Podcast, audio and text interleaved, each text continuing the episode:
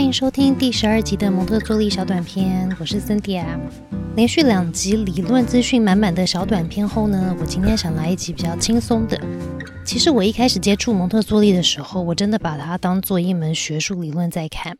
后来是因为我开始从生活里的一些小事上体会到蒙特梭利理论的含义，我才开始觉得它越来越有趣，比较像一种生活的方式。今天我就来聊聊我从我们家的小乌龟上体会到的蒙特梭利。大概在一个月前呢，我们家有一个亲戚骑脚踏车的时候，差一点要碾过一只小乌龟。他们呢原本要带小乌龟去公园放生，之前刚好来我们家送东西，结果小乌龟就这样被我们留下来了，所以现在是我们家的一个小宠物。我跟我先生从来都没有养过乌龟，所以就当然就先上网去查了一些资料。首先要先查查到底我们家的龟是什么样子的龟，到底是哪一个品种的乌龟，要怎么养它。那依照它脖子跟脸上的纹路呢，它是一只斑龟。可是同样都是斑龟或者是养斑龟，不同的网站或者是版主都有自己饲养的一些理论。这其实就跟蒙特梭利理论一样。虽然呢都是在谈孩子，都是在谈教育，但蒙特梭利理论也有不同的派系。同一个派系的人对蒙特梭利理论的解读也可以有很多的差异。所以我的第一个发现就是，养乌龟就跟蒙特梭利一样，没有唯一，没有商标，也没有绝对。因为众多纷纭，我决定还是去请教一位爬虫类的兽医。兽医至少是受过训练的，总比我无法评估是否可信的网站们好吧。于是我就约了一位在我们家附近的一位兽医。那这位兽医他非常非常的热心，可以感觉到他非常热爱他的工作，也很爱乌龟。他那天就花了一个多小时，从小乌龟需要居住的环境、饮食习性，告诉我怎么样我们家的乌龟会比较健康。这个医师跟我聊乌龟的居住环境时呢，我就很开心的给他看我当时刚刚从网络订购的一个乌龟的屋子。这是一个有小瀑布，还可以放小植物的屋子，然后里面有流水、有植物，就差没有小桥了。那我买的这个屋子呢，它是双层的，就是下面是过滤器，然后换水的时候你可以把上下层就分离，看起来对我来说好像很好。结果医生竟然跟我讲说，这样子呢，反而在我换水的时候会不太方便。他说他的经验是呢，通常换水很麻烦的时候，主人就会懒得换水。结果到后来，乌龟就很容易会生病。其实对于乌龟来说呢，在环境上越简单越好，最重要的就是水要干净，每天帮它换水就好。经常换水，其实没有滤水器也没关系。而且滤水器呢，可能会把它没吃完的食物跟粪便都吸到这个滤水器里，过滤器反而会一直在循环食物跟粪便，那水就真的没有比较干净了。那家里有绿绿的植物，其实很美丽，好像很舒服，可是这些植物可能反而容易造成乌龟环境里的水的污染。我先生就问，想要知道说，这个乌龟它一个人自己生活会不会很孤单呢？要不要帮他找一个伴？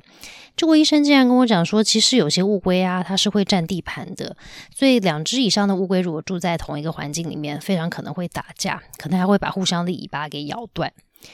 那会不会孤单？其实是我们从我们人的角度去想象的。所以我发现的第二点呢，就是虽然我们的出发点。都是善的，都是好的，都是基于我们想要小乌龟或是我们的孩子好，或是让我们觉得最好的给他们。但常常我们觉得的好，不一定是对对方发展是真的最好的。很多时候呢，对他们好的其实很简单。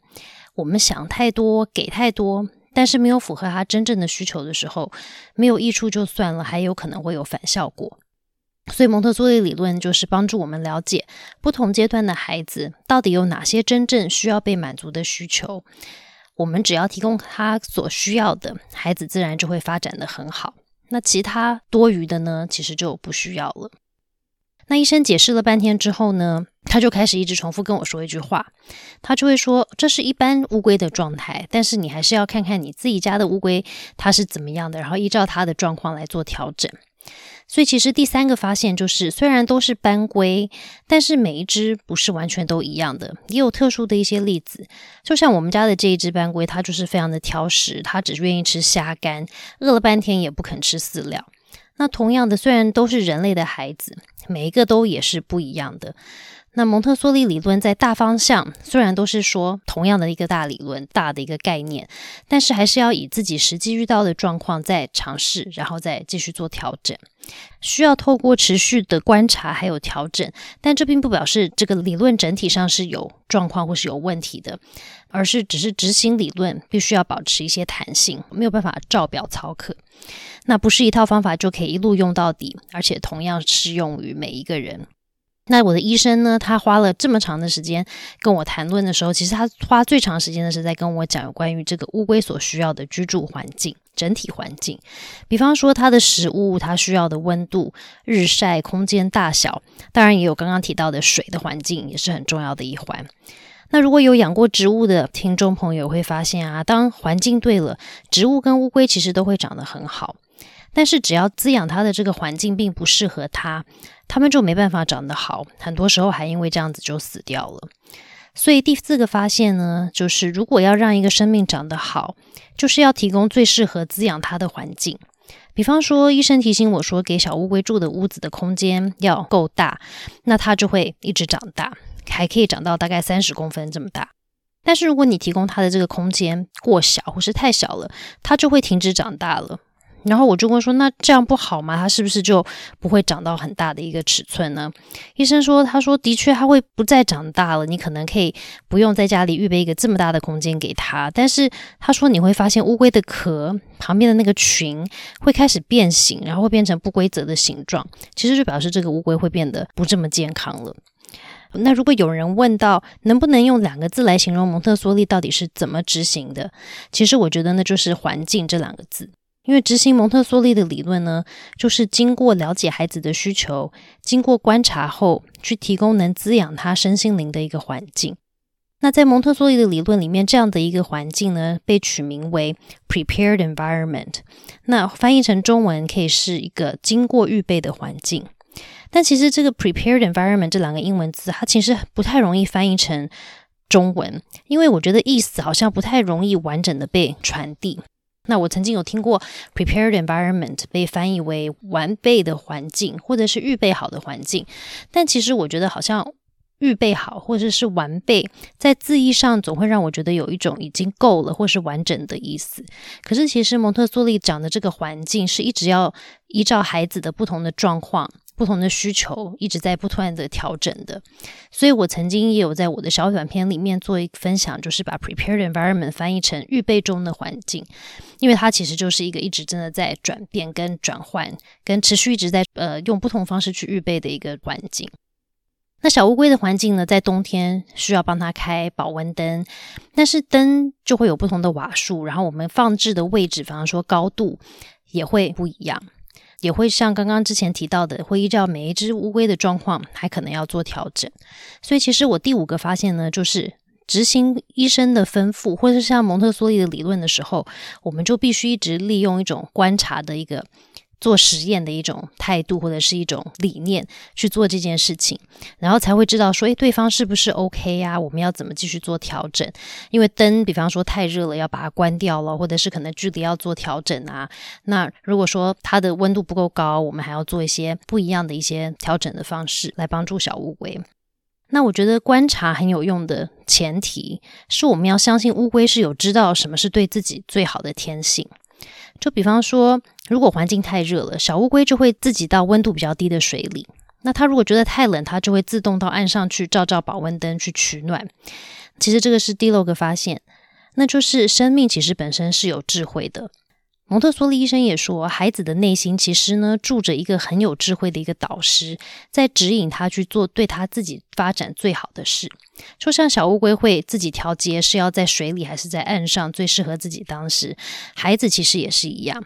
所以呢，我们要尊重跟相信我们自己本身，其实不一定是这个发展的智慧的来源。这个智慧其实就在这个生命体他自己的身上。那虽然孩子或者是小乌龟，他们其实有这个智慧，但是呢，他们自己无法帮助自己的时候，还是需要别人或者是外在的一些引导，或者是被伸出援手。那以小乌龟来说，我需要帮助它的环境在大致上是符合它可以健康生活的。那然后呢，就是我预备的这个环境，就是要让小乌龟去有机会去运用它自己那个内在的智慧去做自由选择。所以最近像温度开始降低的时候，我需要在它的环境里面给它一个保温灯。那除了有水之外呢，还有另外一个是要在水上的一个浮起来的平台，一个台面，让它可以很自然的依照自己的温度需求去做适合自己当下的选择。其实这个就是第七个发现。因为蒙特梭利也说，孩子也是一样的，我们要先提供符合孩子健康成长的一个环境，也就是在前面刚刚提到的这个在预备中，或者是说持续在预备的这个环境，然后我们要给他自由在这个环境里面去做探索，跟去做对自己最好的或是最适合的选择。从小乌龟来看，如果我不给它水，只给它保温灯跟台面，或是我如果只给它水，但是没有给它上岸的选择，小乌龟就没有办法去运用能帮助自己调节温度的本能。那孩子跟小乌龟其实是一样的，他需要我们去理解他的需求，提供他所需要的，然后呢，要给他机会去发挥让自己好的本能。再来呢，就是刚刚从小乌龟的角度去思考的时候，你有没有一种听起来很直觉，好像会不给它灯，或是不给它台面，或是水这种感觉吗？好像这一切听起来不就是理所当然的吗？其实这个就是第八个发现，因为其实很多时候我们自己是有盲点的，在外人或者说第三者来看来，好像就是其实明明状况都是很清楚，可是如果我们是当事人的时候，很多时候我们是没有办法看到事情的全貌的。很多时候，我们很像我一开始在帮小乌龟买房子的时候一样，就是当我的资料不完整，或者是对什么是最好的有一些既定的想法，或者是一些偏见的时候，我就会依照我自己的想象去做判断。其实这是惯性，也是人性。但我其实是决定小乌龟人生的一个推手，也可以是一个助力。那其实我们也是孩子人生的一个推手。蒙特梭利理论跟小乌龟呢，要提醒我们的就是，我们只是要更有意识的去注意到我们自己的一些惯性，还有我们的人性，然后要提醒我们自己要去努力去理解孩子他们真正的需求，我们才能够尽量的、尽可能的去做出真正为他们好的选择。其实刚开始养小乌龟的过程，让我发现养乌龟呢，就跟养小孩是一样，是一个很专门、很专业的一个学问。在一开始我们什么都不懂的时候，需要去跟专业的人学习相关的知识。但是当我们有一些基础的时候，我们就要很努力的去开始观察跟理解我们自己的小乌龟，也或者是我们自己的孩子。当我们发现，诶，我们自己的小孩或者是乌龟跟别人或者是可能甚至是专家说的不一样的时候，其实我们也可以开始去采用或者是采纳一些多方的一些资料或者是一些资讯，但是呢，还是要透过我们自己的判断，然后观察运用在我们自己孩子身上或是生活上的时候，再去看看说是不是什么地方要做调整，或者是有一部分的理论跟另外一个理论可以结合在一起。因为理论其实常常跟实际的状况是有很大的差异的，那我们都真的需要透过尝试、观察、反思，还有印证，去找到最适合的，